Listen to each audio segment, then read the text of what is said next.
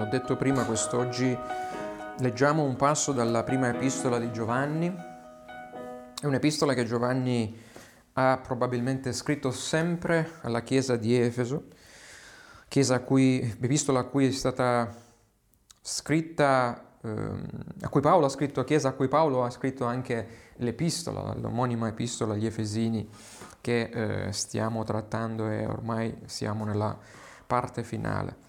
Vogliamo adesso leggere però eh, nella prima epistola di eh, Giovanni al capitolo 2, leggeremo dal verso 28 al verso 3 del capitolo 3. Prima epistola di Giovanni, il capitolo 2, verso 28. E ora, figlioli, rimanete in lui affinché, quando egli apparirà, possiamo avere fiducia e alla sua venuta non siamo costretti di, a ritirarci da lui coperti di vergogna. Se sapete che Egli è giusto, sappiate che anche tutti quelli che praticano la giustizia sono nati da Lui. Vedete quale amore ci ha manifestato il Padre, dandoci di essere chiamati figli di Dio. E tali siamo. Per questo il mondo non ci conosce, perché non ha conosciuto Lui. Carissimi, ora siamo figli di Dio ma non è stato ancora manifestato ciò che saremo. Sappiamo che quando Egli sarà manifestato saremo simili a Lui, perché lo vedremo come Egli è. E chiunque ha questa speranza in Lui si purifica come Egli è puro. Amen. Vogliamo adesso pregare. Padre Celeste e Dio nostro, ti ringraziamo perché ci concedi di adorarti e di ascoltare la tua parola. E mentre essa è aperta davanti a noi, ammaestraci circa questa grande verità delle scritture e di come tu, favorendoci grandemente in Cristo, ci hai cosparsi di benefici, facendoci diventare tuoi figlioli. Apri le nostre orecchie per ascoltare, i nostri cuori per ricevere e le nostre menti per comprendere. In Cristo noi ti preghiamo. Amen. Amen.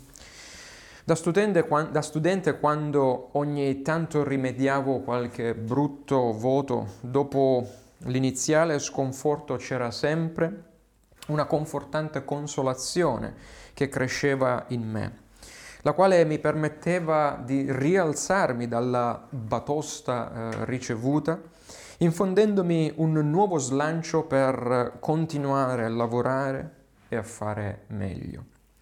Tale consolazione era la certezza che al mio ritorno a casa io avevo una famiglia lì che mi aspettava e che indipendentemente dai voti brutti o buoni eh, presi a scuola, io sarei rimasto sempre il figlio dei miei genitori, i quali avrebbero continuato ad amarmi nonostante le mie pagelle. Allo stesso modo un credente, soprattutto quando cade per via del peccato ancora presente in lui, non dovrebbe mai scoraggiarsi e darsi per vinto o pensare adesso il Padre mi amerà di meno. Perché? Perché come Giovanni ci insegna in questi versi, seppur quella del credente contro il proprio peccato è una battaglia terrena e reale. Essa è però una battaglia temporanea e soprattutto è una battaglia che è stata già vinta da Cristo. È una guerra già vinta da Cristo. Ed il Padre ci ha scelto come figli in vista della persona di Cristo e per i meriti di Cristo, non certo per i nostri demeriti. Mentre camminiamo e cadiamo nei nostri peccati, Giovanni ci invita a non distogliere lo sguardo dalla nostra certa meta celeste e dall'incondizionato amore di Dio per noi. Perché seppur qua giù tu continui a cadere e cadrai nel tuo peccato e Dio solo sa quante volte cadrai, non devi però mai dimenticarti che prima o poi in virtù della giustificazione, della adozione, della santificazione e della glorificazione operata da Dio Padre in te grazie all'opera e alla persona di Cristo, il tuo ritorno alla casa del Padre sarà certo e l'amore incondizionato del Padre ti sarà sempre garantito non per ciò che fai, ma per Dio ma non per ciò che fai, ma in virtù di ciò che Cristo ha fatto per te. Questa mattina dunque ci soffermeremo su questi versi per esplorare quattro, spero per voi incoraggianti, aspetti del privilegio di essere figli di Dio, ossia il dimorare in Cristo, il confidare nella sua venuta, nella venuta di Cristo, il gioire nell'adozione ricevuta in Cristo e la certa speranza di diventare un giorno come Cristo. Quindi dimorare in Cristo, confidare nella venuta di Cristo, gioire nell'adozione ricevuta in Cristo e nella certa speranza che noi alla sua venuta diventeremo come Lui è. Giovanni scrive alla chiesa di Efeso dilaniata da false dottrine insegnate dai falsi figli di Dio. Tra l'epistola scritta eh, da Paolo agli Efesini e quella di Giovanni eh, intercorrono circa una trentina di anni e in questi trent'anni falsi insegnanti hanno insegnato purtroppo false dottrine. Eh, questi insegnanti sostenevano che eh, so- soltanto ciò che era spirituale poteva essere buono, tipo lo spirito e l'anima di un uomo, mentre tutto ciò che era inerente alla materia, come il corpo, era intrinsecamente malvagio. Da qui essi insegnavano che Cristo non era venuto in carne, perché la carne era malvagia, ma era solamente apparso in spirito. Questo era famoso, la famosa eresia del docetismo e che la vera salvezza non consisteva nel credere nell'opera e nella persona di Cristo, ma in una fantomatica segreta conoscenza che solo eh, pochi eletti avrebbero potuto raggiungere. Questa eresia era eh, il proto-gnosticismo che già eh, trapelava o si insinuava in quegli anni. Giovanni invece scrive per ricondurre alle verità evangeliche le pecore del Signore che stavano smarrendosi per via del veleno dei falsi insegnamenti. Rammentando ai credenti in Efeso e a noi tutti quest'oggi circa il prezioso privilegio ricevuto di dimorare in un Cristo reale, Dio fattosi uomo per pagare al nostro posto, per morire al nostro posto. Il primo privilegio che troviamo in questi versi è che hanno ricevuto i figli di Dio e che essi, nonostante la corruzione che rimane in loro anche dopo la salvezza e le tante cadute che essa genera, in virtù della inscindibile unione con Cristo, operata in loro dallo Spirito di Cristo, continuano questi credenti a dimorare in Gesù Cristo e nell'insegnamento di Cristo e godono perciò della comunione con Cristo durante il loro pellegrinaggio terreno, sì, anche nei momenti in cui loro cadono, perché quei momenti sono i momenti in cui noi abbiamo più bisogno di Cristo, della nostra unione e comunione con Lui. Se ci fai caso, Giovanni al verso 28 sta usando le stesse parole o le simili parole che usiamo, che, che troviamo nel suo Evangelo al capitolo 15 laddove nella parabola della vera vite e dei tralci i figli di Dio sono coloro la cui identità primaria non è definita dalla qualità o quantità o quantità di frutto portato, ma dal fatto che essi dimorano nella vite, e cioè sono in unione con Cristo. Essi dimorano in Lui, vivono in Lui, di Lui e traggono la fonte della loro vita da Lui, attraverso i mezzi ordinari della sua grazia, la parola, i sacramenti, le preghiere. Il fatto che i figli di Dio dimorano in Cristo e Cristo dimora in loro li renderà certamente fecondi, dice Giovanni al capitolo 15, verso 4, e, potre- e, porteranno molto frutto, verso 5, a seconda della misura di grazia accordata a loro da Dio. Ma non solo, così come è ribadito nel verso 29 di questa epistola. Giovanni afferma nel suo Evangelo che l'evidenza del dimorare in Cristo è qualcosa di visibile, è visibile dal fatto che i figli di Dio si sforzano di osservare, si sforzano di osservare i comandamenti di Cristo in una risposta grata per il bene ricevuto.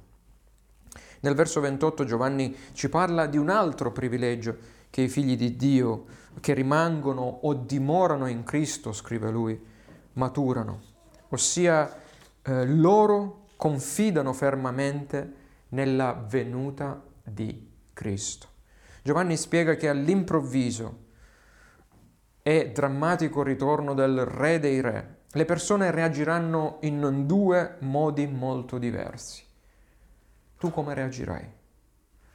Un gruppo sarà fiducioso e sicuro, mentre l'altro si vergognerà e sarà terrorizzato venuta, dalla venuta di Cristo. Per i credenti la seconda venuta di Cristo è puro Vangelo. Quello sarà per il credente un giorno benedetto in cui egli riceverà tutto ciò che Dio ha promesso di dare al suo popolo in Cristo. Ma per i non credenti la seconda venuta del Signore sarà purtroppo pura legge. Sarà un giorno di puro terrore, sarà il momento in cui tutte le luci si accenderanno, per così dire, ed esporranno tutte le cose peccaminose e vergognose da loro fatte nelle tenebre mentre camminavano nelle tenebre. Come è scritto in Apocalisse, coloro che hanno rifiutato Cristo in questa vita, nel grande e temibile giorno del Signore, Vorrebbero, se solo fosse possibile, nascondersi nelle spelonche e tra le rocce dei monti. Essi grideranno ai monti e alle rocce, scritto in Apocalisse 6, il, verso 15-17. Cadeteci addosso, nascondeteci dalla presenza di colui che siede sul trono e dall'ira dell'agnello, perché è venuto il gran giorno della loro ira. Chi può resistere? Dunque la ferma confidenza nella seconda venuta del Signore è un altro importante privilegio che un figlio di Dio matura mentre dimora in Cristo. Egli sa che sebbene, sebbene continui a cadere peccando, non saranno certo i suoi tanti fallimenti che lo squalificheranno dallo status di figlio di Dio. Perché sempre come scrive Giovanni nel prologo del Vangelo, i credenti non sono nati da sangue né da volontà di carne né da volontà d'uomo, ma sono nati da Dio.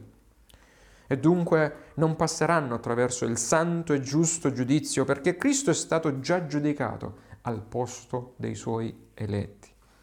Il credente non teme, anzi brama la seconda venuta del Signore perché ha compreso che egli non comparirà davanti a Dio in quel giorno, rivestito della sua propria sudicia giustizia, ma rivestito della perfetta giustizia di Cristo. Per nostra grazia, dunque, noi credenti possiamo e dobbiamo col tempo maturare una fiducia e ferma confidenza che ci porta a vivere ogni giorno nella trepidante attesa della sua venuta. E tale fiducia la si, misura, la si matura dimorando in Cristo e sapendo che essendo nati da Lui ed essendo stati rivestiti della sua giustizia, come conseguenza siamo anche assistiti e incoraggiati nella, dal, sua giustizia, a, dalla sua giustizia a praticare giornalmente la sua giustizia stessa che abbiamo ricevuto. Verso 29. Quando Cristo apparirà, noi non saremo coperti di vergogna come i non credenti, perché seppur la sua santa parola e il suo spirito continuano a rivelarci giornalmente il nostro peccato, noi sappiamo che se confessiamo i nostri peccati, scrive Giovanni, Egli è fedele e giusto da perdonarci i peccati e purificarci da ogni iniquità. Dunque, caro credente, ciò che fa la differenza è il fatto che tu sei unito a Cristo. È Lui che ha preso l'iniziativa di salvarti e innestarti in Lui, non te di accettarlo nella tua misera vita. È Lui che con il suo Spirito ti ha risuscitato dai morti mentre eri ancora morto nelle tue trasgressioni e nei tuoi peccati. È Lui che da nemico di Dio ti ha fatto diventare figlio e suo coerede delle promesse di Dio, scrive Paolo agli Efesini. E così, dopo averci parlato del privilegio del dimorare in Cristo, privilegio che ci porta a non aver paura o vergogna, ma ad una certa fiducia nel ritorno di Cristo, nel primo verso del capitolo 3 Giovanni vuole che riflettiamo sull'immensità dell'amore con il quale il Padre ci ha amato in Cristo, facendoci gioire nell'essere stati adottati in Cristo e donandoci di essere eh, chiamati figli di Dio, perché tali noi siamo in Cristo. Giovanni vuole che ci stupiamo contemplando profondamente il fatto che ora, nonostante le nostre cadute, i nostri esami falliti e brutti voti in pagella, siamo diventati figli di Dio. Certamente nessuno di noi merita di essere un figlio di Dio. Noi che eravamo per natura figli d'ira, scrive Paolo agli Efesini, nati nella stessa condizione spirituale di coloro che giacciono purtroppo ancora sotto l'ira di Dio, concepiti come loro nel peccato e venuti al mondo sotto la maledizione di Dio. Eppure a Dio è piaciuto di amarci in Cristo.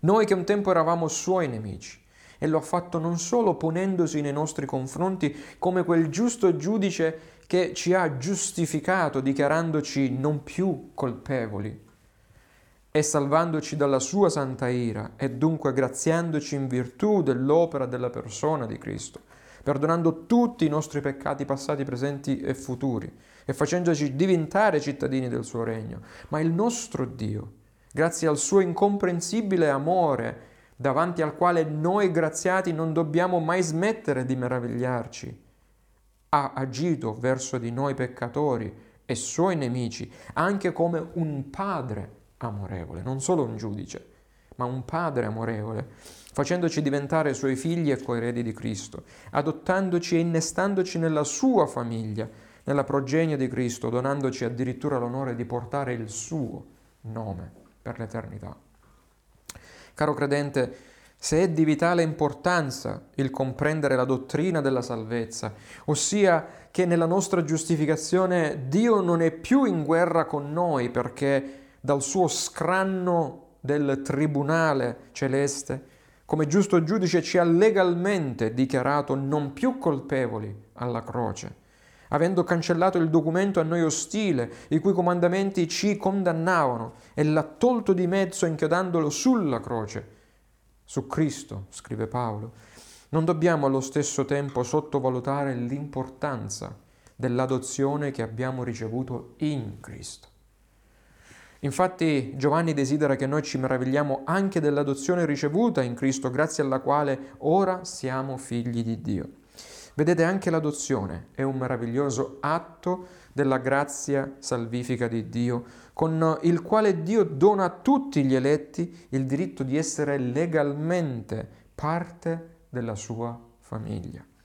È come se il giusto giudice non solo ci dichiarasse non più colpevoli, ma dopo averci giustificato, egli andasse oltre, cioè scendesse dallo scranno del giudizio e ci abbracciasse come padre, accogliendoci nella casa della sua famiglia, per insegnarci, istruirci, amarci e nutrirci con tutti i suoi beni e tutta l'eredità che Cristo ha guadagnato per noi alla croce. Usando le parole del Catechismo Maggiore di Westminster, alla domanda e risposta 74. Nell'adozione il Padre ci ha accolti nel numero dei suoi figli, donandoci il suo nome, marchiandoci con lo spirito di suo figlio, sottoponendoci alla sua paterna cura e dispensazioni, ammettendoci a tutte le libertà e i privilegi dei figli di Dio, facendoci eredi di tutte le sue promesse e coeredi con Cristo nella gloria. È come se con la giustificazione Dio ci desse la tregua. Ormai non siete più colpevoli, non vi distruggerò con la mia ira. Ma con l'adozione lui ci fa entrare in casa e ci dice prendete tutto ciò che volete, aprite eh, tutti i cassetti che trovate, prendete e mangiate, è tutto vostro. Ecco perché Giovanni dice, contemplate che tipo di amore ci ha dato il Padre, donandoci di essere chiamati figli di Dio. E tali siamo. Questa è la grande realtà che ci è caduta addosso. Non l'abbiamo accettata noi, ma ci è stata data per grazia. Questo è il grande indicativo che ci deve motivare a vivere una vita di obbedienza a Cristo, sapendo profondamente che non meritiamo nulla di tutto ciò che ci è stato dato e sapendo che insieme alla giustificazione, all'adozione in Cristo, ci è stata anche data la grazia della nostra progressiva santificazione, ossia ci è stato dato il privilegio di avere la certa speranza di diventare un giorno come Cristo. Poiché siamo giustificati, siamo stati già liberati dalla colpa e dalla schiavitù del peccato. Grazie alla santificazione combattiamo la potenza del peccato che ancora agisce nella nostra eh, natura corrotta. Ma è grazie alla nostra glorificazione finale che eh, riceveremo la santificazione e la vittoria definitiva sulla potenza del peccato e sulla corruzione che ancora è nei credenti. Questa è la nostra speranza certa o popolo di Dio. C'è un arrivo certo, sicuro e inderogabile che ci attende, la nostra completa glorificazione attraverso la santificazione, che sarà completata in due tappe, se Cristo non torna prima della nostra morte fisica, ovviamente. Le anime dei credenti alla loro morte, scrive il Catechismo minore di Westminster, vengono rese perfette in santità ed immediatamente passano nella gloria, mentre il loro corpo, vedete le due fasi, prima l'anima e poi il corpo, mentre il loro corpo, rimanendo unito a Cristo, riposa nelle loro tombe terrene fino alla risurrezione nell'ultimo giorno. Poi, nel giorno in cui il Signore ritornerà, i corpi di coloro che si saranno addormentati in Cristo risorgeranno e nel momento della loro risurrezione, scrive sempre il Catechismo eh, minore di Westminster, domanda e risposta 38, nel momento della loro risurrezione i credenti risusciteranno alla gloria, saranno apertamente riconosciuti ed assolti nel giorno del giudizio e resi perfettamente benedetti nella gioia di Dio per tutta l'eternità. Questo significa che indipendentemente da quanto spiritualmente brutti siamo noi adesso. In quel giorno, nel giorno della sua apparizione, nel giorno in cui lo sposo ritornerà, noi formeremo la sua sposa, pronta, adorna e senza macchia, perché sì, saremo come Cristo è, puri, scrive Giovanni al verso 2. La caparra dello Spirito che noi figli di Dio abbiamo ricevuto è a garanzia della nostra piena redenzione che sperimenteremo proprio al secondo ritorno del Signore. Quando il Signore, scrive Paolo ai Filippesi, trasformerà il corpo della nostra umiliazione rendendolo conforme al corpo della sua gloria, della gloria di Cristo, mediante il potere che Egli ha di sottomettere a sé ogni cosa. E in quel giorno saremo resi santi come Lui è santo non più corruzione, non più peccato in noi, non più malattia, non più sofferenza. Ogni parte nel nostro essere sarà completamente resa santa, perfetta, restaurando interamente in noi l'immagine del nuovo uomo, ossia di Cristo, che già ci ha preceduti in cielo. Perciò, in virtù di quel che saremo alla sua venuta, siamo incoraggiati già adesso a praticare la giustizia come un atto di gratitudine per ciò che Cristo ci ha fatto diventare e completerà alla sua venuta. Certamente, seppur in questa vita la nostra santificazione sarà lenta, sarà parziale, tuttavia tra una caduta e l'altra, essa progredirà e sarà comunque visibile in noi perché è il frutto del costante e amorevole lavoro dello Spirito di Cristo in noi, che mediante i mezzi ordinari della grazia eh, come dice il Catechismo Maggiore di Westminster, applica in noi, figli di Dio, le virtù della morte e risurrezione di Cristo, rinnovandoci nell'intero nostro uomo interiore secondo l'immagine di Dio, essendo stati posti nel nostro cuore i semi, e lo dirà anche Giovanni al verso 9 del capitolo 3, i semi del ravvedimento a vita e tutte le altre grazie santi- salvifiche. Quelle grazie in noi sono così talmente messe in azione, anche se noi non lo vediamo a volte, aumentate e rafforzate, che in virtù della santificazione noi moriamo sempre di più al peccato e risorgiamo a novità di vita. In questa epistola Giovanni ci rammenta che la lotta contro il nostro peccato sarà continua e non sarà affatto facile ma non dobbiamo fare di certo l'errore di guardare a noi stessi per trovare in noi stessi le forze per combattere la nostra natura di peccato, per diventare come il Maestro è. Ciò produrrebbe solo maggior scoraggiamento e depressione in noi, perché non saremmo mai in grado di elevarci un solo istante per avvicinarci un sol millimetro a Cristo.